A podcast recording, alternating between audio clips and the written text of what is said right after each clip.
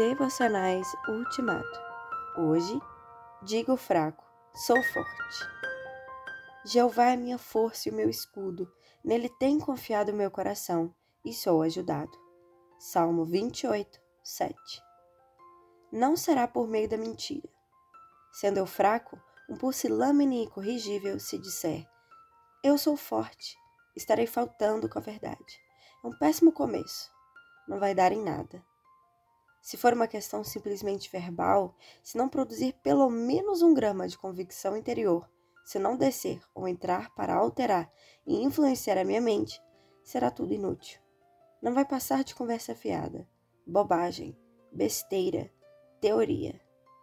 O negócio começa a modificar quando eu me permito sugestionar, quando a minha mente vislumbra a possibilidade e se deixa influenciar por um ponto de apoio que ainda não é meu, mas pode vir a ser.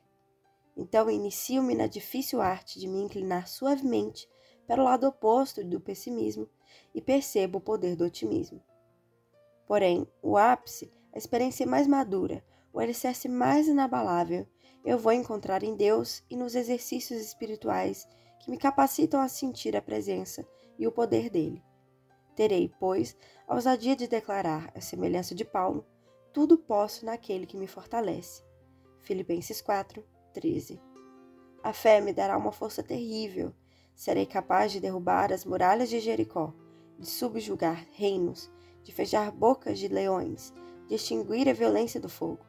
Poderei fazer a coisa mais engraçada e impossível do mundo: da fraqueza extrair força.